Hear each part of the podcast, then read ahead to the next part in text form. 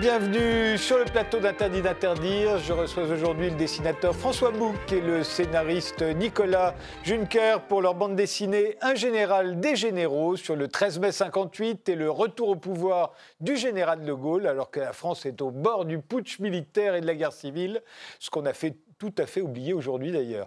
Tom Conan pour son nouveau roman Pollution, qui se passe aujourd'hui pendant l'épidémie de Covid et raconte un retour à la nature de jeunes Parisiens qui ne sont pas au bout de leur surprise. Et l'historien Bruno Fuligny pour l'argot des manchots, petit lexique en usage dans les TAF, les terres australes et antarctiques françaises. Et oui, on fête cette année le 250e anniversaire de la découverte des îles Kerguelen. Et qu'est-ce qu'on y parle aux îles Kerguelen? Le taafien. Vous allez nous l'apprendre, Bruno Fuligny. Mais commençons par notre époque. Voici les images que vous avez choisies pour la symboliser. Eh bien, on commence par vous, Bruno. Alors, vous voyez, on y est là. On y est. On voit des éléphants de mer, mais derrière deux bateaux, dont le plus important est le Marduf, c'est-à-dire le Marion Dufresne. Il porte le nom d'un navigateur du XVIIIe siècle qui a découvert entre autres les îles Crozet, mais c'est un navire ravitailleur sans lequel il n'y aurait pas de lien entre les îles Kerguelen et le reste du territoire français.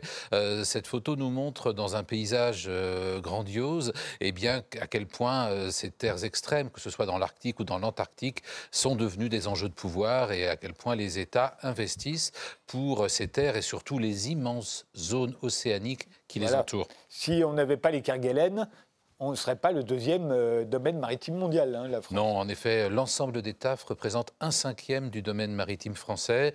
Le domaine maritime français, c'est plus de 11 millions de kilomètres carrés, soit 20 fois la métropole. Les TAF, c'est donc 2 300 000 kilomètres carrés d'étendue océanique.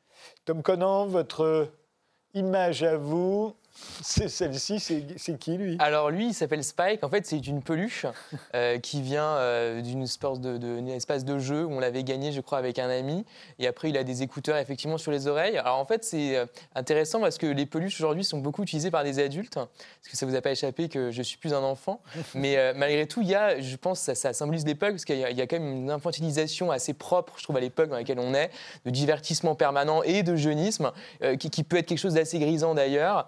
Et donc voilà, donc on donne des noms à des personnages de ce type-là. Même Spike a donc son propre compte Instagram, par exemple. Mais il est quoi au départ? On dirait une mascotte des Jeux Olympiques. Au départ, non, je crois que c'est juste quelque chose qu'on gagne dans une fête foraine quand on a gagné, vous voyez, quelque chose. Et je crois que c'était la fête foraine de Concorde, dans la Jardin des Tuileries, il y a quelques mois. Aucun rapport ni avec un dessin animé, ni avec une marque de... Pas spécialement. Mais par contre, c'est aussi en lien, je trouve, vous savez, avec ce qu'on appelle le métaverse aujourd'hui, c'est-à-dire cette vie additionnelle dans laquelle on aimerait nous emmener, et où justement il y aurait... On serait tous un peu des avatars, donc des versions un peu numérisées et coolisées, cartoonisées de nous-mêmes. Donc je trouve que ça symbolise pas mal un peu de l'époque dans laquelle on entre.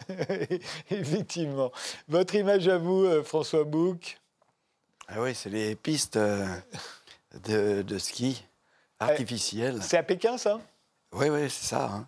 Ouais. Et donc, ça me paraît tellement absurde, le monde dans lequel on est en train de vivre. Fabriquer de la neige artificielle. Alors d'abord, il ne faut pas croire que c'est les Chinois qui l'ont inventé en premier. Hein. Dans le nord de la France, on a des terrils sur lesquels on a fait du ski. Et donc, pour pouvoir utiliser... Même au Guéry Lafayette à une époque, je me souviens. Oui, donc il y a déjà eu ça. Mais on n'avait pas été aussi loin dans la facticité des choses. C'est-à-dire que là, on est en train de faire de la fausse neige. Et j'ai l'impression qu'en voyant tout ça, on est en train de nous prédire un monde, parce que ça, c'est le début. Hein. C'est le début du monde futur. Hein. Le monde futur, il est totalement, en fait, lové à l'intérieur de ces éléments-là, qui nous donnent des petits aperçus. Alors, on a des petits aperçus, un peu comme celui que tu viens de raconter avec les pluches, là. C'est des petits trucs comme ça. Puis, à un moment donné, on va être dans un monde tellement illusoire. Et alors, bien sûr, les anciens, ils disent que le monde est illusion.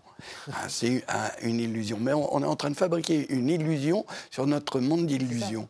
Et c'est ça qui est... C'est vraiment la spécificité, c'est-à-dire qu'effectivement, maintenant, ça s'interpénètre. Avant, c'était deux choses différentes. Il y avait, vous savez, l'IRL et l'URL. IRL pour In Real Life et URL qui était le numérique. Aujourd'hui, avec le projet de Zuckerberg, etc., ça va vraiment se rencontrer. On va mettre des casques de réalité virtuelle. Je suis certain que ça va arriver. Mais là, on est plus dans le syndrome Las Vegas. C'est-à-dire, on préfère la reproduction, le factice, à quelque chose d'authentique. Les Américains préfèrent vraiment la Tour Eiffel à Las Vegas que la l'autre. Ah ben bien sûr. Voilà. D'abord les plus petites, voilà. Ça leur permet d'être plus vite en hauteur. Et en fait, là, on va faire du ski à Pékin et on arrive à convoquer le monde entier pour venir faire du ski à Pékin alors que personne n'a jamais fait de ski à Pékin. Voilà, c'est ça le but.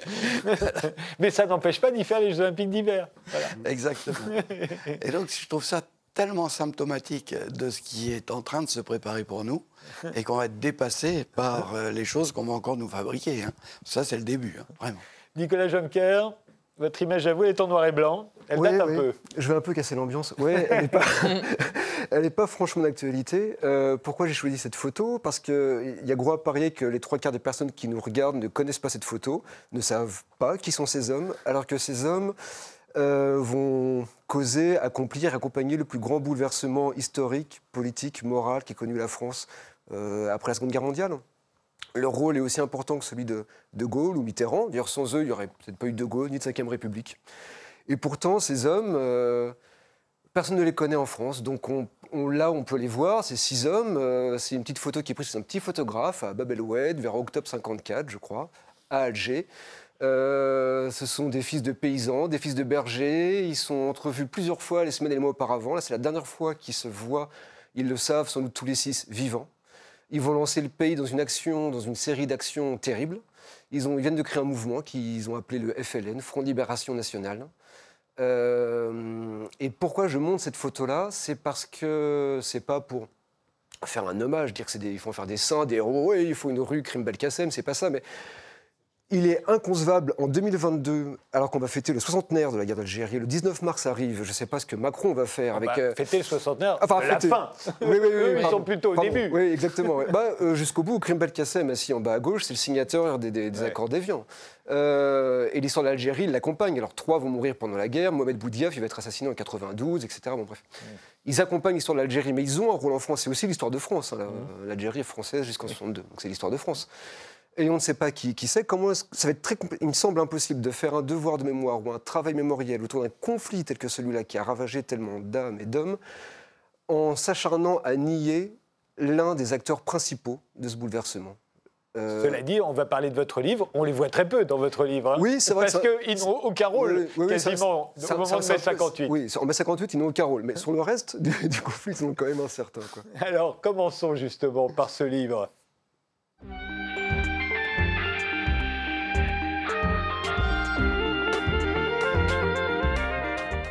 François Bouc, Grand Prix du Festival d'Angoulême en 1998, hein, le prix le plus prestigieux de la bande dessinée francophone. Vous êtes donc le dessinateur d'un général des généraux qui vient de paraître au Lombard sur un scénario délicieux, il faut le dire, de Nicolas Jonker, sur le retour au pouvoir du général de Gaulle en 58, après 12 ans et demi de traversée du désert. On l'a oublié, mais il a fallu pour ça un putsch à Alger le 13 mai. Un comité de salut public s'est mis en place, dont le général Massu a été nommé président. C'est le début d'une aventure grand guignolesque avec quantité de généraux qui rêvaient d'une dictature militaire. On aurait vraiment pu sombrer dans la guerre civile à ce moment-là. Hein. Oh, vous en souvenez encore, vous, en 58 ? Vous étiez là. Oui, mais j'avais 3 ans. Par contre, après, j'ai eu mes oncles et tout ça qui ont fait la guerre d'Algérie et qui m'en parlaient, mais qui m'en parlaient d'une manière très, très sporadique. Hein. Ouais. Ils disaient un petit truc par là, ils parlaient des tortures à la fois qu'ils avaient subies et enfin, c'était abominable ce qu'ils racontaient. Mais là, on est dans la politique, là. Hein, tandis que là, on est au moment où, justement, il y a des généraux qui arrivent et donc toute la farce qu'on décrit, c'est la farce de ces généraux qui essayent, qui se disent on va faire un putsch, mais qui ne savent pas vraiment comment le faire. Un peu, c'est des bricoleurs de putsch. Hein, c'est des mecs qui y vont à tâtons. Ils font un coup par-ci, un autre coup par-là. Et donc, moi, j'ai reçu le scénario de Nicolas. Et quand j'ai lu ça, je me suis dit, ah ouais, c'est trop rigolo à faire. À la fois, je me suis instruit, parce que j'étais le premier à l'école du scénario. Je connaissais quelques éléments du contexte, mais pas la précision du contexte. Et donc, j'ai pu me plonger dedans à la fois en le dessinant, et parce que je suis obligé de le dessiner, je suis bien obligé d'aller voir les photos des gars, de quelle gueule il avait. Ça, oui, vous aurez bien fait, ils ont ces gueules-là. Ils sont magnifiques. En morphopsychologie, c'est des sortes. Là, on voit Massu qui arrive, mais il y a aussi Salan, le général Salan, qui est le chef de toutes les armées à ce moment-là, et qui vient lui aussi sur cette place du Forum en Algérie, monte sur la tribune... Salan, Bradeur, Salan... Et qui reçoit direct un camouflet et qui le renvoie à la terre. On va bien voir en fait, que toute cette aventure en fait, est faite, tout ce théâtre, c'est pour les gens qui sont en bas, c'est les Algérois qui veulent garder l'Algérie française, et l'agitation à Paris, le bordel en Algérie, au fond c'est pour la conquête de ces gens-là, c'est ceux-là qui menacent, c'est ceux-là qu'il faut calmer. Oui, c'est ceux-là qu'il faut calmer, mais... Au départ, ça semble faisable, on se dit, bon, bah, l'armée va suivre, Salan est là, on va lui donner un peu les pleins pouvoirs, on lui donne les pleins pouvoirs au départ. Bon, il n'y a plus de pouvoir civil à ce moment-là à Alger, hein. Le gouverneur général a démissionné, parce qu'il ne peut pas supporter Fimelin qui va arriver, bon, bref, une espèce. Et à Paris, c'est bon, il y a Pierre Fimelin qui vient d'être nommé, mais enfin... Bah, à Paris, on est dans une valse de gouvernement, là, qui s'enchaîne, qui succède, voilà. Il n'y a plus rien qui va. C'est les centristes et les socialistes, en général, voilà. Depuis le début de la guerre d'Algérie, exactement. C'est les socialistes, c'est ça, en général, qui sont là. Oui, ou des centristes, ou des radicaux, voilà. Bon, mais... Et tous sont totalement des incapables. Il faut bien le reconnaître. C'est-à-dire qu'ils sont un peu, comme l'a dit De Gaulle, ils n'ont pas vraiment les outils ni les moyens de toute manière de mener une politique à terme, parce qu'ils doivent rendre compte devant l'Assemblée de chaque décision, que l'Assemblée, il y a des pouvoirs, quand même, il y a des poujadistes, il y a des communistes, etc. Donc c'est très très compliqué. Donc ils arrivent à rien, même des plus grands noms, les noms les plus mythiques, les Pinet, les Mendès, n'arrivent pas à rester plus de quelques mois à la tête d'un gouvernement. Donc tout va très très vite. Et là, face à cette foule qui s'excite, à une armée qui est complètement perdue, Massu, parce que Massu aurait dû être le premier barrage, Massu aurait dû dire, tu récommences en arrivant, bon, on arrête les bêtises, il faut donner les paras, tout le monde entre à la maison, et puis c'est fini là. Mais Massu, c'est mais pas... Mais même Salan, il est entraîné, il ne sait pas trop pourquoi. Mais ils sont aussi dépassés par leurs propres hommes, ça c'est quelque chose dont ils se rendent compte très rapidement, c'est qu'ils ne maîtrisent pas tant que ça leurs soldats, ces officiers supérieurs.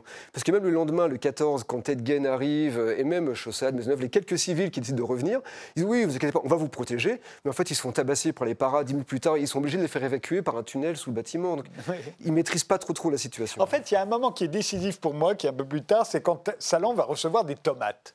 Et ça rappelle effectivement les tomates qu'avait reçues Guy Mollet, devenu président du Conseil, élu sur le slogan « Paix en Algérie ». Il arrive à Alger, il prend des tomates. Et là, tout à coup, c'est plus la paix en Algérie, c'est la guerre en Algérie, il donne les pleins pouvoirs à l'armée. Et Salan, c'est pareil, il prend des tomates, et à partir de ce moment-là, pour vous, c'est pas le moment. Si, juste, non, les tomates, a priori, historiquement, il n'a pas pris de tomates. Alors, c'est une petite caricature, je me suis étonné. Oui, mais ça dans le symbole. C'est une petite caricature, parce que c'est le symbole. C'est le symbole. De Mollet, le type qui arrive, effectivement, pour restaurer. Je suis désolé, François, tu me faisais confiance jusque-là, tu me méprises. C'est une liberté, une licence politique. C'est une licence en référence à Mollet, parce qu'effectivement, il y a le symbole de la tomate qui est évident, et Salan, qui est comme le représentant de l'autorité, n'a aucune autorité. En plus, il est considéré comme le type qui a bradé l'Indochine. C'est un nul. Non, mais il est constellé de décorations, mais c'est un très mauvais général. Il n'est pas nul, c'est Salan, il est hautain, dédaigneux, tout ça. Mais il ne faut pas oublier que ce sont des militaires. Oui. Et les militaires... Il y en a des bons, parfois. Oui, mais ça reçoit des ordres. Et ça ne se donne pas des ordres à soi-même. Il faut que les ordres arrivent d'en haut. Et là, d'un seul coup, c'est eux qui se disent on va se donner des ordres à nous-mêmes. Mais ils veulent tous se donner des ordres contradictoires. Non, mais parfois, on a la chance d'avoir, vous allez me dire, ça se discute, mais d'un Bonaparte ou d'un De Gaulle, justement, qui sont des généraux qui... presque des hommes politiques. Non, enfin, ils sont quelque chose là-dedans. Oui, là, là, vous en avez fait une galerie... Ils sont pitoyables. Alors, encore une fois, on n'a rien inventé. Enfin, si, à part les dialogues, un peu de la mise en scène, etc. Mais la suite, l'enchaînement, un vraisemblable d'événements, ce qui est fou, c'est qu'on est quand même au bord de la guerre civile. C'est du sérieux. Vous avez les pro-Algérie françaises, les anti-Algérie françaises. Vous avez... Et puis, il y a le... entre les militaires, les politiques, les pros, les anti, vous avez les gaullistes qui sont là. Et qui essaye de tirer le fil pour que, comme par miracle, le homme providentiel, général de Gaulle, fait 12 ans et demi qu'il est plus nulle part, il va peut-être profiter de la situation. Et on est le 15 mai, et Salan crie « Vive l'Algérie française » au balcon, ce que veulent entendre les types qui sont en bas, hein, évidemment, et on lui souffle, avant il y a un silence, on lui souffle à l'oreille, et ça c'est vrai, et il crie « Vive de Gaulle ». Et à partir de ce moment-là, dans ce bordel, le nom du général de Gaulle apparaît. Ouais, mais les mecs, ils ont travaillé en sous-main pour lui. Oui, mais il y a ceux qui le font volontairement et ceux qui le font involontairement, qui sont manipulés, comme Salan, qui ne comprend pas. Et ça, c'est quand même assez extraordinaire. Et à partir du moment où le nom de De Gaulle est prononcé, tout à coup, ça va cheminer plus ou moins rapidement dans les têtes des plus ou moins doués, et il va apparaître comme la solution. Et y compris pour les partisans de l'Algérie française, c'est-à-dire ceux qui sont en bas, sur la place du Forum, et les militaires qui sont en haut, il va apparaître comme la solution pour que l'Algérie reste française. Ça leur paraît la seule solution. Et on les laisse le croire, évidemment. Oui, bien sûr, bien sûr. Y compris les gaullistes, qui ont prononcé son nom, qui eux aussi sont pour l'Algérie française et qui vont se faire avoir. Les Debré, les Soustelle, ça on le sort, Soustelle qui va être viré rapidement. Le Delbecq en question qui va très mal finir aussi. Voilà, Delbecq, celui qui parle à l'oreille, Delbecq, va très mal finir. Ouais. Soustelle pareil, qui arrive, va devenir le chef de l'OAS. Ouais. Le général Salan qui est là, chef de l'OAS. Le chef de l'OAS, mais avant ça, c'est le putsch des généraux qui recommence en avril 61. Parce que là, c'est une répétition. En fait, comme ça n'a pas marché, ils se sont fait avoir, ils essayent de recommencer, et là ils sont balayés, mais par un type qui a... Là, c'est plus la même chose à Paris. Mais De Gaulle, il est aussi, finalement, il devient aussi un échappatoire, pas que pour les pro-Algérie françaises, je pense notamment aux socialistes, qui ont vraiment peur d'une guerre civile et d'un putsch, et qui voient en De Gaulle le seul moyen d'éviter la guerre civile. Parce que c'est bien joli de dire non à De Gaulle, mais quoi à la place, qui ? Les socialistes et les radicaux n'arrivent pas à se mettre d'accord, personne ne se met d'accord sur un nom, c'est plus possible, ils ont tellement tourné, tellement fait de gouvernement. Donc ils sont paumés, ils disent si De Gaulle n'arrive pas, alors il y a le danger communiste, bolchevique, tout ça, anti-bolchevique, ou alors c'est l'Algérie française ou les poujadistes, etc. Donc même les socialistes... Alors les socialistes, ça dépend lesquels, parce que vous avez effectivement Guy Mollet, qui a trempé dans toutes les pierres Auriol, Mollet, alors eux ils sont baba, ils sont fantastiques, ils le voient, etc. Les autres...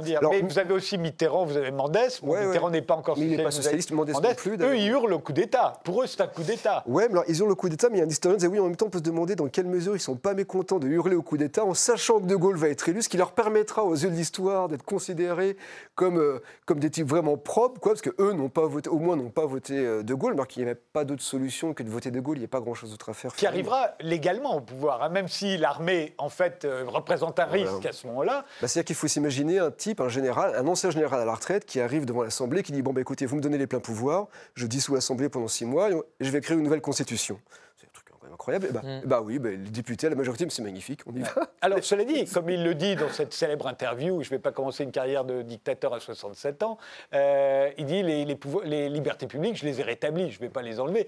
Et on peut lui faire confiance à De Gaulle.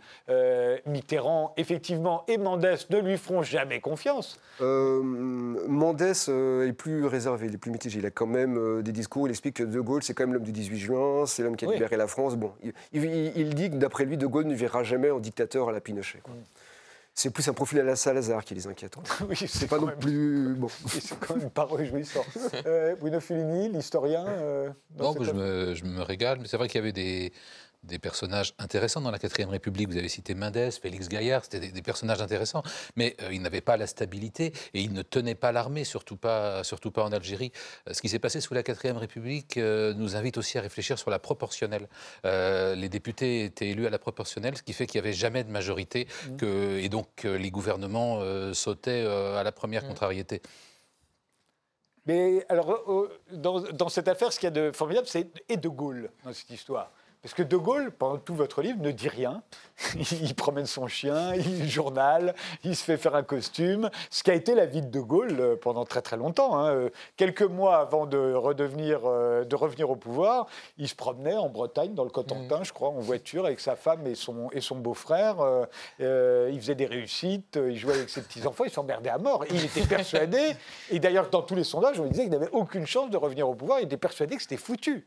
Tout ça est une aubaine, néanmoins. Il y a un certain nombre de gens, comme Delbecq, qui sont venus à Colombey, quand même, à un moment. Il leur a parlé. On ne l'entend pas parce qu'on ne sait pas ce qu'il leur a dit. Mais est-ce que, véritablement, il est le témoin totalement passif qu'on voit là, Nicolas Juncker ? Oui et non. Alors non, il n'est pas complètement passif. Il a son bureau rue de Solferino. Il y va toutes les semaines. Il reçoit des politiques, qui est devenu le musée, des intellectuels. Ouais. Bon, donc il n'est pas complètement passif. En revanche, le fait qu'il ne dise rien, oui, ça c'est même si les lieutenants le disent, les Debré, les Focard, les Guichard, ils disent mais il ne nous dit rien. Il fait des borborigmes des fois. Il fait boum, boum. Mais quand même, vous allez revenir au pouvoir. Oui, si vous le dites. Bon. Et puis non, il ne dit rien. Il ne donne aucune consigne. La seule chose, il dit éventuellement. Je veux revenir appelé par la nation. Je refuse de venir appelé par une assemblée nationale parce que je ne la reconnais pas. Je refuse d'être appelé au pouvoir, amené par un soulèvement de pieds noirs parce que les pieds noirs me détestent et moi aussi, c'est très bien comme ça. Et je ne veux pas être amené au pouvoir après un coup d'État militaire. Je veux que ce soit la nation qui m'appelle. Alors, la nation, c'est vite dit, mais il n'y a pas de mode d'emploi pour ça, quoi. Mais ça tient à un fil. Ah bah oui, ça tient à un fil. Oui. Mais Delbecq a des types comme Delbecq, c'est on joue un rôle crucial. Absolument crucial. On voit très bien. Vous avez dû vous amuser là aussi, parce qu'on a l'impression que c'est, oui, que ce sont des Delbecq, des gens qu'on a totalement oubliés, qui à un moment arrivent à relier les fils, mais ça tient à rien. Ça aurait pu basculer dans une espèce de simili putsch militaire, comme on le verra en avril 61, avec un Salan ou un Massu, ce qui aurait sûrement pas duré longtemps parce qu'ils n'avaient pas l'envergure, mais enfin, ce qui aurait été quand même dommageable. Mais je suis à peu près sûr que De Gaulle était totalement confiant en lui. À ce moment-là. Ah bon ? Il savait. Il savait vous le dessinez comme ça d'ailleurs. Il savait qu'il allait revenir au pouvoir. Le tout était de savoir qui manipulait et quels sont les arguments les plus probants pour l'amener à ce que disait Nicolas. C'est-à-dire avoir les pleins pouvoirs, mais par la nation. Comme homme providentiel, puisqu'il l'avait, en tout cas c'est comme ça qu'il se définissait au moment de la Résistance, comme étant celui qui avait sauvé la France. Donc, qui, dans un climat comme celui-là, qui on va chercher ? Sinon, le même homme qui a sauvé la France à cette époque-là. Mais qui, à ce moment-là, quand même assez oublié. À un moment, un des militaires le disent, mais De Gaulle, qui sait ? Enfin, plus personne ne sait qui sait, il n'en représente rien. Ce qui est rigolo, c'est qu'il y a quelques jours, on a visité la maison de De Gaulle. Et on nous racontait comment il était quand il était môme. Et quand il était môme, tout môme, il était comme ça. Il pensait vraiment que son destin était écrit. Oui. Et donc ce gars, je suis sûr qu'il avait une confiance inouïe en lui-même. D'abord, il s'appelle De Gaulle, il est grand, il peut manipuler les gens parce qu'il est plus intelligent que les autres. Et c'est ce qu'il dit pratiquement, sans le dire en permanence. Il dit en permanence, tout ça c'est des gloglos. C'est les gens, ils vont aller nulle part. Surtout les généraux d'ailleurs, il les méprise. Et donc il ne pouvait que revenir. C'est mais on le voit à la fin. Évidemment, ça se termine avec sa célèbre déclaration « Je vous ai compris », toujours au même balcon, sur la place du Forum à Alger. Il est venu tout début juin 58, il a le pouvoir, ça y est, et il leur dit « Je vous ai compris », et eux en bas, ils sont tout contents. Moyen, parce qu'il y a plusieurs qui relève que dans toute cette série de discours, pas une seule fois, il va prononcer les mots Algérie française. Bien sûr. Pas une seule fois. Et là, déjà qu'il a nommé un gouvernement avec Flimelin et Mollet, sans Soustelle. Oui, parce qu'il a bien fallu les acheter pour que l'Assemblée lui vote les pleins pouvoirs. Il a fallu nommer Guy Mollet et Pierre Flimelin, ministre sans portefeuille. Viré au bout de 6 mois. Non, mais c'est extraordinaire. Et vous avez raison, jamais il ne propose, et c'est tout à son honneur, jamais il prononcera le mot Algérie française, puisqu'il est sans doute persuadé que ça n'est pas possible et que c'est absurde. Mais la phrase « je vous ai compris », c'est quand même génial. Ah oui. Parce que c'est un modèle. Pour moi, c'est la perfection absolue. Vous dites toujours « je vous ai compris » et puis voilà. Et après, il leur restera les yeux pour pleurer. Oui. Tout le monde se reconnaît. Tout le monde se reconnaît. Ah, ben, je suis compris, moi. Oui, c'est génial. Et là, vous faites dire à Salan, vous savez, Massu, je me demande si on n'a pas fait une connerie. Et je ne suis même pas sûr qu'il soit capable de cette lucidité. Vous l'avez trouvé où, cette phrase-là ? C'est moi qui l'ai inventé. Oui, ça. Parce que je crois qu'il ne comprend rien. Ça, c'est de moi. Je pense que Salan, il devait être content. Il était très fier. D'ailleurs, il a été, je crois que De Gaulle, tout de suite après, lui a refilé 2 médailles de plus. Donc, pour agrandir l'espèce de frigo là, sur la poitrine. Donc, il était très heureux. Il ne pouvait pas avoir de 6e médaille, mais sinon, il lui aurait filé, il était content. Massu était nommé général de division, 3e étoile, c'est la fête. Non, effectivement, à ce moment-là, non, il se doutait de rien. Tout allait très bien. Il faut voir qu'aussi tous ces généraux, quand même, sont constellés de médailles pour des guerres qu'on a perdues. Oui, mais ça, c'est une tradition française, quand même. Oui, non, mais c'est... Un peu de respect. Voilà, quand le soldat le plus décoré de France, c'est juste un type qui a perdu plus de guerres que les autres. C'est ça. On peut gagner quelquefois des batailles en perdant une guerre, mais voilà. Tom Conan...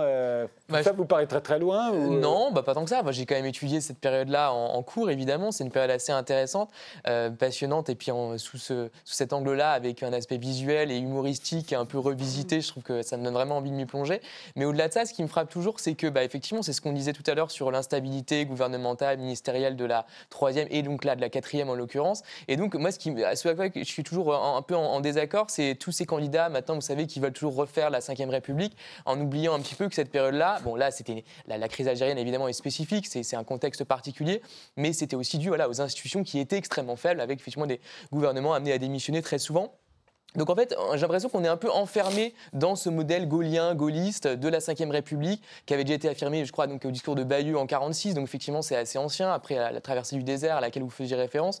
Donc voilà, c'est une période très forte. Et en même temps, j'ai l'impression que la France se constitue autour de ça, pour le pire et pour le meilleur. Et je ne sais pas vraiment à quel moment est-ce qu'on pourra vraiment sortir quelque chose de nouveau de ce modèle démocratique et républicain, là, dans lequel on vit. Il faut voir aussi que l'esprit des institutions et même la Constitution, on l'a beaucoup changé depuis 1958. Hein. Oui. Donc le mandat à 5 ans, le fait qu'on pouvait être mis en minorité en étant président de la République, donc la cohabitation, ce qui était inimaginable pour le général de Gaulle. Il l'avait prévu, mais c'était inimaginable. Mais... tout ça a fait que ça n'est plus tout à fait la même chose aujourd'hui que ça n'était. C'est vrai, mais j'ai l'impression qu'on a presque renforcé ce mouvement-là, effectivement, avec le quinquennat, effectivement que Chirac met en place en 2002, si je ne me trompe pas, parce qu'effectivement, comme maintenant, il y a une concomitance entre les législatives et les présidentielles, ça donne un pouvoir complètement exorbitant au président ou à la présidente élue, qui a donc évidemment l'Assemblée nationale derrière, qui n'a pas forcément un pouvoir de division très important. Donc j'ai l'impression qu'on vit vraiment dans ce régime très présidentialiste, beaucoup plus par exemple que le modèle américain, contrairement à ce qu'on croit. Eh bien, ça s'intitule « Un général des généraux » et ça vient de paraître au Lombard. On fait une pause, on se retrouve juste après.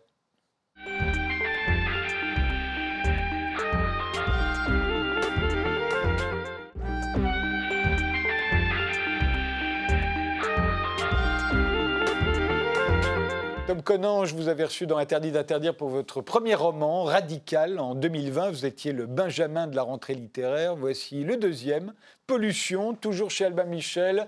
Au début de la pandémie de Covid, votre jeune héros se retrouve au chômage partiel et part dans une ferme du Cotentin pour une expérience de wolfing. Alors, c'est quoi le wolfing ? Alors, le wolfing, ça fait référence à une organisation, en effet, qui met en place un site internet et après, concrètement, des mises en relation entre, d'un côté, des fermiers, de l'autre côté, des gens qui veulent aller un petit peu goûter au plaisir de la campagne. Donc, en fait, vous êtes hébergés gratuitement et puis en échange de visites et de découvertes. Ah oui, ça existe vraiment. Hein. Ah oui, non, c'est vraiment un concept. C'est vraiment une association qui existe depuis près 50 ans et donc qui permet cela à l'international et puis également en France. Et donc voilà, en échange du gîte et du couvert, vous devez un petit peu aider au travail dans les champs, je veux dire travailler le clapier, les vaches, selon ce qu'il y a à faire dans la ferme en question. En l'occurrence, là, David, le narrateur, doit s'occuper un petit peu effectivement de quelques lapins et de quelques vaches. Pas grand-chose en fait. Il se demande d'ailleurs pourquoi il n'y a pas plus de boulot que ça. Pourquoi on a fait appel à lui et à une autre nana qui s'appelle Iris, qui vient aussi de Paris. Mais voilà, en fait, parce que c'est une autre raison qui va en fait les amener réellement là-bas. Le retour des Parisiens à la campagne, c'est de toute façon un sujet très très rigolo. Ouais. Le cinéma, la littérature s'en sont souvent emparés. On aime bien ça. Surtout, ça date grosso modo de la vogue des babacools dans les années 70. Oui, où tout à coup, on a prêté à la nature des qualités régénérantes. C'est vrai, mais il y a même un film, alors je ne saurais plus retrouver le nom, mais avec Christian Clavier, qui effectivement date de cette époque-là. Effectivement, il part dans une sorte de ferme un petit peu... très communautaire. Très communautaire, plus communautaire en effet. Que la vôtre. Tout à fait. Où effectivement, les rapports sont très horizontaux, il y a une vision un peu anticapitaliste, etc. Moi, ça m'a toujours assez séduit. Puis même les films des années 70, parce qu'on parle souvent de mai 68, mais en fait, l'esprit de 68 a un peu perduré pendant les années 70. Badiou, il explique ça très bien.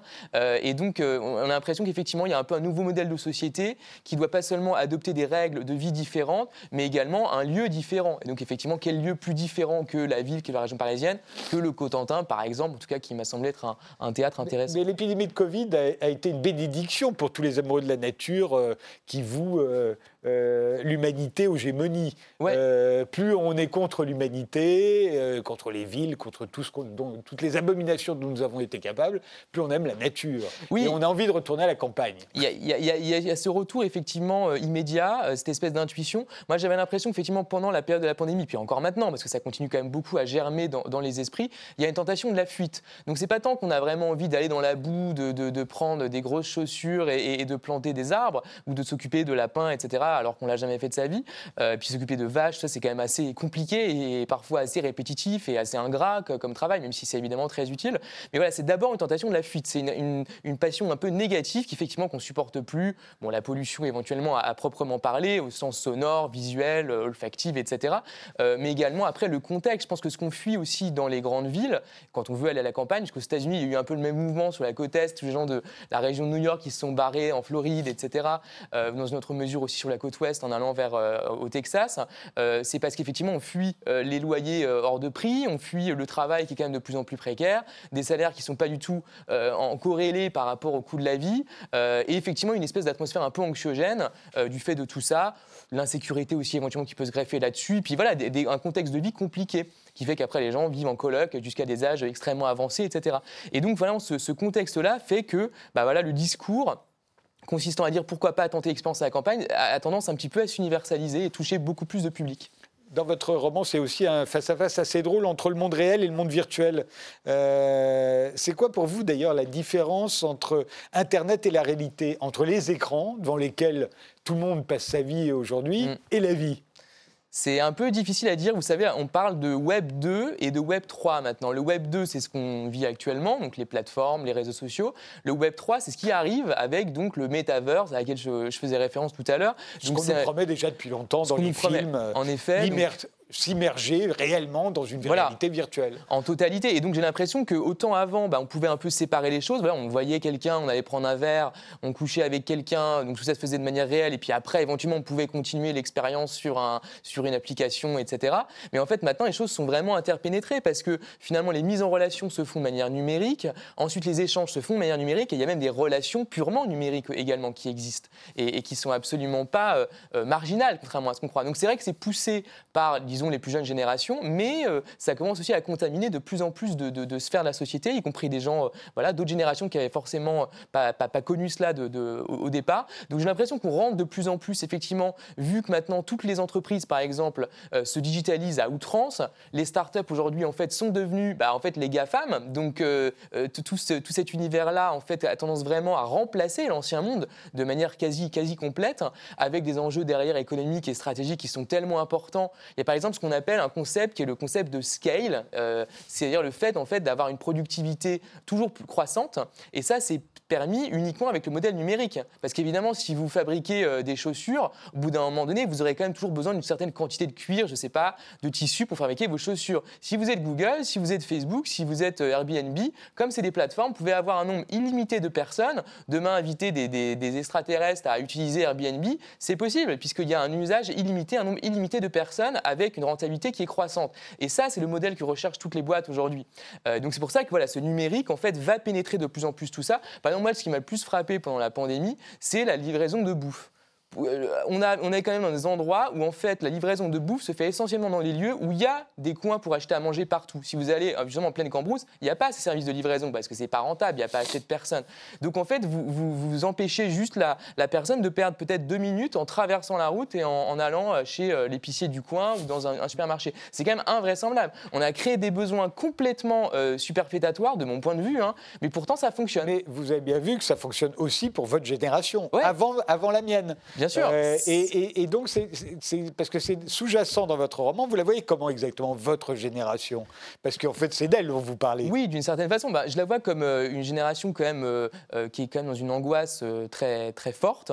Encore une fois, du fait de ces insécurités très grandes sur le travail, sur éventuellement la santé, la mort. La pandémie a quand même vraiment mis aussi le spectre de la mort. Et le réchauffement, la pollution. Exactement. C'est le titre du livre. Tout à fait. Et moi, par exemple, j'entends beaucoup de personnes qui me disent « Oui, mais tu sais, moi... des gens qui sont par exemple en région parisienne ou dans des grandes métropoles françaises, qui disent voilà, moi je sais que voilà, je sens que je pourrais pas me permettre d'habiter dans des grandes villes, à Lyon, à Paris, à Bordeaux, etc. Donc sans doute que j'irai à la campagne. Justement, on revient à ça aussi parce qu'il y a généralement on peut diviser par deux, c'est ce qu'on dit en tout cas. Après, avec le coût de l'essence, je sais pas trop, mais on peut potentiellement diviser par deux le coût de la vie en allant habiter à la campagne. Donc c'est aussi ça en fait. C'est des gens qui sont perdus, de mon point de vue, qui sont quand même dans une situation qui est vraiment complexe avec de multiples enjeux. Il y a par exemple aussi la question tout simplement sentimentale, la question amoureuse entre guillemets, puisque c'était quand même quelque chose qui pouvait rattacher les gens à un ancrage stable. Alors la famille pas forcément, mais même le couple tout simplement, même sans être marié, quoi que ce soit. Aujourd'hui effectivement il y a quand même cette précarisation essentielle, enfin moi que je pratique et même que je célèbre d'une certaine façon, parce que c'est vrai que l'algorithme appliqué aux relations amoureuses c'est à la fois terrible et en même temps ça donne beaucoup de possibilités. Vous pouvez rencontrer des gens que vous n'auriez jamais rencontrés dans votre milieu, parce qu'on est quand même enfermé dans des, quand on a fait des écoles, quand on vit dans une certaine ville, forcément vous êtes dans un microcosme, il y a un entre-soi qui se fait, donc c'est tellement tentant. Aujourd'hui je pense que dire à quelqu'un de ma génération entre guillemets voilà tu devras fréquenter cette même personne pendant une éternité ou même pendant 15 ans, c'est aussi débile que de dire tu garderas le même iPhone pendant 15 ans, alors qu'il y aura, on sait très bien, d'autres modèles plus perfectionnés. Mais vous la voyez aussi régressive et lucide, votre génération. Oui, alors régressive, oui, parce que en effet, ça fait référence au personnage de Spike dont je parlais tout à l'heure, la peluche. Il y a vraiment cette espèce de jeunisme permanent dans lequel on est. On veut effectivement, alors avec le métaverse, c'est encore plus clair parce qu'on sera un peu des espèces de personnages, encore une fois, cartoonesques, des avatars. Ça ressemble vraiment en tout cas à ça. Sur des applications comme Snapchat, c'est déjà le cas. Vous ne pouvez pas avoir de photos, par exemple, sur Snapchat. Vous avez un avatar de vous-même qui est une sorte de petit dessin animé très sympathique d'ailleurs. Mais donc finalement, on est là-dedans, dans quelque chose qui n'est pas exactement nous-mêmes. Donc c'est un divertissement, c'est un jeu vidéo effectivement qui est assez proche de notre propre vie, donc qu'on n'arrive pas à dissocier. Mais je pense qu'il y a quand même une profonde tristesse parce que en fait on essaye de vivre, de mon point de vue, des vies additionnelles en ajoutant en effet des comptes, des profils Instagram, etc. Même plusieurs comptes possibles. Je fais référence à un compte qui n'existe pas. Il y a beaucoup de comptes aujourd'hui de sociaux, comme on dit, qui sont tenus par des humains bien entendu, mais qui font référence à des personnes qui n'existent pas. Il y a par exemple comme ça un mannequin qui s'appelle Lil Miquela, qui a des millions d'abonnés sur Instagram, qui vraiment facture à des grandes marques du luxe des posts sur les réseaux sociaux, mais elle n'existe pas. C'est un robot. Et donc elle s'appelle I'm a Robot et elle met ça sur Instagram. Personne évidemment ne tombe dans le panneau, c'est pas le problème. Mais donc on est vraiment là-dedans, on est dans cette distorsion-là. Mais oui, entre une fois, ça nous rend malheureux parce que je vois bien que malgré tout, dès qu'il y a un moment... une opportunité d'expérience charnelle, on la saisit immédiatement. Mais c'est vrai qu'on retourne très vite dans ce métaverse, entre guillemets, même par exemple au sein même des conversations. C'est très dur de ne pas décrocher du téléphone pendant plus de 10 minutes. Dans votre roman, ils vont découvrir un scandale sanitaire qui n'a rien à voir avec le Covid. Le Covid va durer encore quelques années et tout ça pourrait bien se terminer en catastrophe. Mais ça, c'est le roman.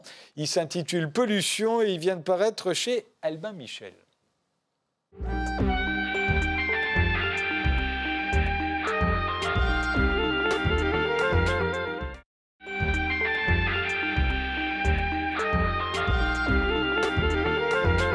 Bruno Foligny, vous êtes historien, vous publiez aux éditions Hémisphère L'Argot des Manchots, petit lexique en usage dans les terres australes et antarctiques françaises. Il faut commencer par un peu d'histoire pour s'y repérer. Les îles Kerguelen, quand les avons-nous découvertes, sachant qu'on va fêter cette année le 250e anniversaire de leur découverte par le chevalier de Kerguelen. Alors, eh bien oui, c'était en février 1772, donc sous le règne de Louis XV. Mais ce qui est surtout extraordinaire par rapport à ce qu'on a dit précédemment, c'est qu'en fait, c'est quelque chose de totalement mythique, inexistant, qui va amener deux vaisseaux de la marine royale dans ces parages. C'est-à-dire que nous sommes à l'extrême sud de l'océan Indien, en s'approchant du pôle sud. Nous sommes par les 40e rugissants, 50e hurlants, des zones où vraiment, sur des bateaux en bois, mue sans moteur, uniquement à la voile. À une époque où c'est vraiment pas un plaisir de faire de la navigation.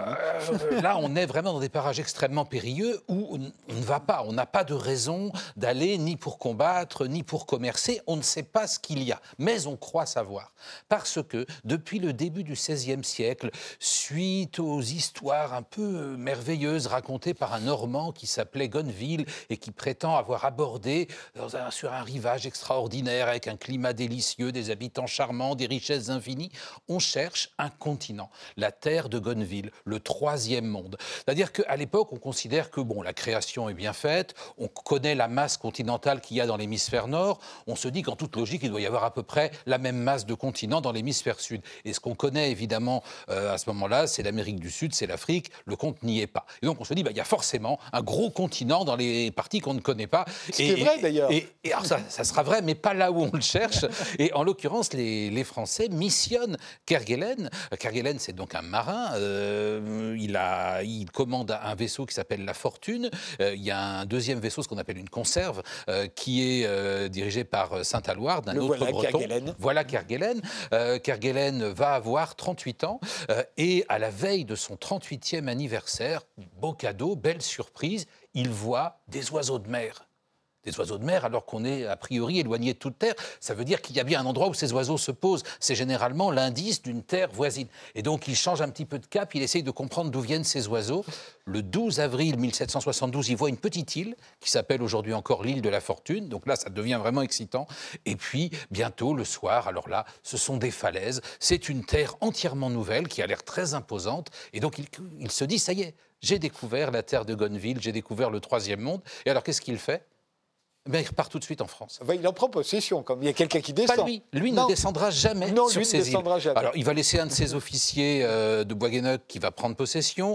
Il va perdre de vue le second bateau, sa conserve. Alors, au bout d'un moment, il considère que ce bateau a dû couler et puis il repart en France. L'ironie de l'histoire, c'est que le gros ventre, donc ce second bateau, va continuer son voyage, se rendant compte que ces îles ne sont pas très intéressantes. Il va aller beaucoup plus loin et il va prendre possession de l'Australie. Donc, lui découvre vraiment un nouveau continent, mais il meurt avant d'être revenu en France et on ne saura que beaucoup trop tard que l'Australie aurait pu être française. Kerguelen, lui, est un politique, donc un officier politique, lui.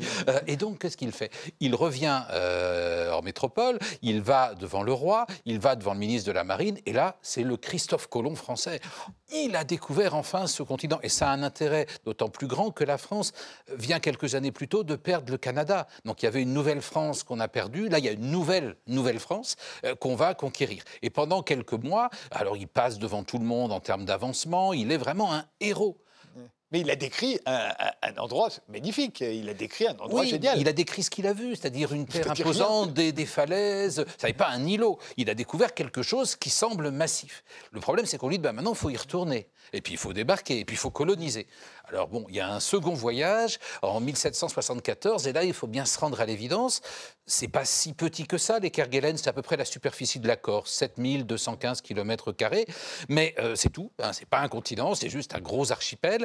C'est inhabité, c'est à peine habitable, on n'est pas encore au pôle sud, mais enfin, c'est très frais, sinon glacial, c'est extrêmement venteux, il n'y a pas d'arbres, il y a tellement de vent que les arbres n'arrivent pas à pousser. Alors, il y a effectivement une flore et une faune intéressantes, mais tout ça est complètement ras et ne se prête vraiment pas à un établissement humain, surtout avec les technologies, si j'ose dire, du XVIIIe siècle. Et quand il revient, alors là, Kerguelen, le Christophe Colomb français, tombe en pleine disgrâce. En plus, on se rend compte que pour le... condamné à 6 ans de prison. Oui, il est dégradé, il est radié de la marine. Il faut dire que pour le second voyage, il avait déguisé en mousse une jeune femme de 13 ans qu'il se réservait pour son usage personnel. Il a été évidemment dénoncé par les autres officiers que tout ça avait beaucoup frustré. Et donc, ça a aggravé un petit peu son cas. Et donc, il va se retrouver effectivement en prison.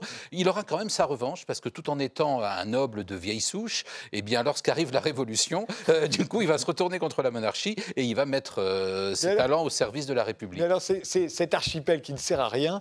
Vous racontez racontait également qu'après la Seconde Guerre mondiale, on se dit, mais attendez, il faudrait quand même qu'on en prenne vraiment possession, qu'on la rende, c'est à nous, quoi. Il faut qu'on y fasse quelque chose, sinon elle va nous passer sous le nez. Exactement, parce que plusieurs îles françaises... On a entre-temps découvert la Terra Deli aussi, en Antarctique. Oui, en Antarctique. Donc c'est ça, les TAF. Hein. Et à partir de 1949, on va y mettre une base, on va voir les photos, il y a une piste d'atterrissage, il y a des missions scientifiques qui viennent là régulièrement, et au fur et à mesure, là on voit la capitale, Port-au-Français, qu'on appelle PAF.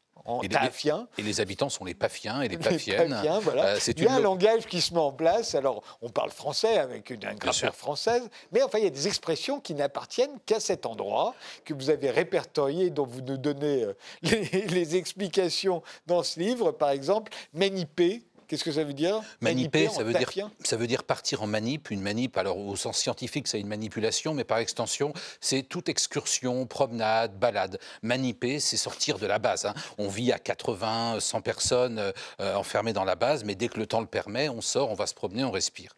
Et godonner ? Alors les godons, ce sont des cailloux, et en particulier des pierres précieuses, semi-précieuses, des calcédoines. Donc godonner, ça veut dire aller les ramasser, et puis surtout les façonner pour en faire de jolis souvenirs. Ce ne sont pas des pierres qui valent une fortune, mais ceux qui ont fait un hiver austral eh bien, sont heureux de ramener ou d'offrir à leurs proches ces précieux godons passés à la godonneuse. Ce qu'il y a de bien, c'est quand on lit ce vocabulaire, quand on l'apprend, on voit bien...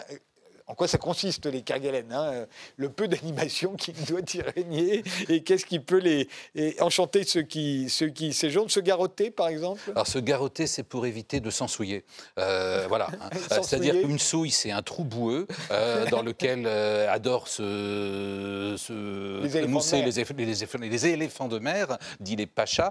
Et donc, vous risquez, si vous tombez dans une souille, d'être absorbé par ces sortes de boues-là. Et donc, le fait de se garrotter, c'est de mettre une sorte de lanière de chambre à air qui bloque le haut de vos bottes pour éviter d'être aspiré en quelque sorte dans ces trous boueux. Mais ça veut dire aussi s'ensouiller, ça veut dire aussi boire. Il y a un langage figuré derrière ces expressions qui ont trait à la vie quotidienne là-bas. Quelqu'un qui s'ensouille, c'est quelqu'un qui prend trop de louzou. Le louzou étant le vin rouge. D'accord. Et élinguer ? Alors, élinguer, c'est passionnant parce qu'à la base, c'est un terme qui vient du vocabulaire des anciens fauquiers au XIXe siècle. Une élinguée, c'était une corde, une ficelle, où on mettait des morceaux de cétacés ou d'éléphants de mer. Bon, évidemment, tout ce travail-là a disparu aujourd'hui, mais ça s'emploie toujours lorsque vous avez une cordée de gens qui, évidemment, les uns derrière les autres pour se protéger du froid, pour éviter de perdre quelqu'un en route, progressent, soit au Kerguelen, soit plus encore en Terra Deli, où le climat est beaucoup plus hostile. Et slinguer ? Alors, slinguer, c'est transporter à l'aide d'une slingue. Donc là, il y a un anglicisme. Une slingue, c'est un câble qui vous permet de relier une charge à un hélicoptère. D'accord. Rien à voir avec schlinguer. Non, bien entendu. Alors, il y a le disquaire. Oui. Ça se prononce comme un disquaire. Mais ça s'écrit D-I-S-K-E-R. Oui, c'est-à-dire que beaucoup de termes qui ont trait au Kerguelen se terminent par le suffixe ker, K-E-R. Donc, Pimponker, c'est le pompier, Samuker, c'est l'hôpital, etc. Le disquaire, c'est le chef de district des îles Kerguelen, donc celui qui commande en quelque sorte dans ce territoire-là. S'il a une femme qui est avec lui, c'est la disquette, et sa résidence est la discothèque, évidemment. D'accord. Et les bibous ? Ah, les bibous sont les assistants du bib qui, évidemment, est le toubib, c'est-à-dire le médecin, celui qui règne sur Samuker. Ouais. Cette photo est très intéressante parce qu'on voit à quel point les îles Kerguelen, c'est loin, hein, puisqu'on s'est amusé à calculer. C'est à 10 000 km de Rio, c'est à 12 000 km de Moscou. Paris, c'est combien, à peu près ? On est à 15 000 à peu près. Ouais, oui, 15 000, 4 500 km de Cape Town, donc la ville la plus au sud de l'Afrique. Hein. 4 500 km plus loin. Hein. Et presque tout est au nord, évidemment. Pratiquement tout est au nord. C'est assez fascinant. Le popcha, c'est quoi ? Alors, le popcha, c'est le scientifique qui est chargé d'étudier la population des chats, qui, bien sûr, ont été introduits par mégarde par l'homme, mais on l'appelle aussi le peep-show, puisque son rôle consiste quand même en partie à observer des accouplements. D'accord. Et alors, le sinoc ? Alors, le sinoc, c'est au départ, c'est une simple abréviation pour le scientifique qui est chargé d'observer le ciel nocturne. Mais évidemment, comme il est toujours un peu dans les étoiles, ça évoque aussi le mot argotique sinoc. Il y a beaucoup de jeux de mots en tafien. Oui, c'est ça. Oui, le type qui regarde les étoiles toute la journée, forcément, il est sinoque. Il est un peu sinoque. Et le COPEC? Alors, le COPEC, il y a une consonance russe, mais en fait, ça s'écrit COPEC, c'est le contrôleur des pêches. Mais c'est vrai que pendant de longues années, ceux qui pêchaient dans les eaux des Kerguelen, avec une licence accordée par la France, c'était des Soviétiques. D'où ce jeu de mots sur COPEC, contrôleur des pêches, celui qui contrôlait ce qui motivait le paiement d'une redevance en COPEC ou, j'espère, en rouble. Est-ce que ça n'était pas celui aussi qui surveillait les Russes, qui éventuellement surveillait les Français? Tout le monde surveillait, tout le monde. Il y a eu aussi un programme commun de lancement de fusées atmosphériques en pleine guerre froide, c'était quand même curieux, entre 1967 et 1974. Et donc le pas de tir à l'abandon aujourd'hui, de ces fusées, s'appelle Fusov. Donc là aussi, une petite consonance russe. François Bouc, les Kerguelen, ça vous inspire? Je me demande, c'est quoi la population de ces îles? En fait, il n'y a pas de population permanente. L'avantage par rapport à l'Algérie, c'est une colonie sans autochtones, sans indigènes, sans donc elle noirs. Reste française. Voilà. Et la population est renouvelée en permanence. C'est-à-dire qu'il y a environ entre 80 et 100 personnes, essentiellement des scientifiques, des techniciens, quelques militaires. Et des femmes seulement depuis 1995. Des femmes seulement depuis 1995. Ce qui veut dire que quand ils arrivent, ils sont obligés d'apprendre le vocabulaire que vous êtes en train de... D'où l'intérêt d'un lexique. Enfin, on peut arriver au Kerguelen en connaissant déjà le vocabulaire, alors qu'avant, il fallait l'apprendre sur place. Vous pouvez espérer en vendre 50, voilà, voire 80. Mais remarquez que la population des lecteurs est entièrement renouvelée tous les ans. Ouais. Oui, c'est sûr, effectivement. Il y a une garnison militaire, parce que ça pourrait être un bon endroit pour imiter des généraux un peu indésirables, justement, je trouve que c'est pratique pendant longtemps. Non, on aurait pu y envoyer Massu, on aurait pu y envoyer des gens comme ça. Il y a quelques militaires, ce qu'on appelle les partex, partis à l'extérieur, mais qui sont plus dans des missions techniques. Depuis le 19e siècle, à plusieurs reprises, est revenue l'idée chez certains d'en faire une colonie pénitentiaire, un bagne, un Guantanamo à la française, mais ça n'a jamais été fait, bien sûr. C'est surtout une base scientifique, port aux Français. Elle a été fondée par François Mitterrand, qui était ministre de la France d'Outre-mer en 1950, lorsque cette base a été créée. Ça n'est pas une commune, puisqu'il n'y a pas de population permanente, c'est vraiment une base scientifique, mais avec une population permanente. Elle a été créée à la fois pour des études scientifiques, mais aussi pour des enjeux de souveraineté, parce que la France s'était fait barboter plusieurs îles, un peu dans les parages. L'île Bouvet, découverte au XVIIIe siècle, et sur laquelle s'étaient installés les Norvégiens en 1927. Et puis en 1948, l'Afrique du Sud s'était emparée des îles Marion, découvert par Marion Dufresne. Donc c'est pour ça que les députés en 1949, même si à l'unanimité des communistes gaullistes, ont dit non, mais ça ne va pas. Et ils ont voté une résolution qui obligeait le gouvernement à faire acte de souveraineté au Kerguelen. Alors il y a un des députés qui dit oui, vous savez, il suffirait d'envoyer 2-3 gendarmes, un facteur, et ça suffirait. Et il y a un député communiste, on est au lendemain de grande grève, qui lance « Envoyez-y un CRS !» On sourit, on vote, et à l'unanimité, il est décidé de créer une base. Ce sera le cas, ce sera fait en décembre 1950 avec Port aux Français, qui est toujours active aujourd'hui et qui est une base vraiment importante. Oui, qu'on voit derrière moi. Voilà, pour tous ceux qui étudient aussi bien la faune, la flore, le sous-sol, le sol, et puis surtout l'immense enjeu aujourd'hui des Kerguelen. Et c'est pour ça qu'il faut réhabiliter le Chevalier de Kerguelen. Ce n'est pas le territoire. Il n'a pas découvert un continent nouveau. Mais il a doté la France d'un gigantesque empire maritime. Ces 2 300 000 km² que représente l'ETAF, ce sont des opportunités incroyables. C'est un champ d'expérimentation, c'est un champ d'observation pour les scientifiques qui est colossal, qui est encore loin d'être véritablement connu. Donc c'est là qu'il y a vraiment une actualité d'ETAF. Pour les héros de Tom Conan, le Cotentin, c'est exotique, alors imaginez s'ils allaient faire du woolfing au Kerguelen. Mais il n'y a pas de fermier là-bas, il faut se débrouiller soi-même. Il y a eu des tentatives de colonisation, on a essayé d'y élever du mouflon corse, du saumon, des rennes, mais à chaque fois ça a tourné court. Les animaux s'y plaisent, mais les humains au bout d'un moment décrochent, et puis il n'y a pas de marché, donc il faudrait transporter ensuite ce qu'on y cultive ou ce qu'on y élève, si loin qu'évidemment la rentabilité est nulle. Ce qui me frappe, c'est que Jean, avec l'argot dont vous parliez tout à l'heure, c'était hyper intéressant. Ça me fait toujours penser à l'idée que finalement, la première forme d'art, c'est le langage. Après, on peut toujours raffiner, on peut toujours faire des choses plus sophistiquées, plus industrielles, plus compliquées. Mais voilà, le langage permet en fait un nombre d'inventions absolument incroyables. C'était fascinant la discussion qu'il y a eu tout à l'heure. J'écoutais ça avec délice. Eh bien, ça s'intitule « L'argot des manchots ». Les manchots, c'est ceux qui ont vécu ou séjourner plus exactement au Kerguelen. C'est eux qu'on appelle les Manchots. Ça vient de paraître aux éditions comment ça s'appelle, Hémisphère. Voilà. Merci tous les quatre d'avoir participé à cette émission. Merci de nous avoir suivis et rendez-vous au prochain numéro.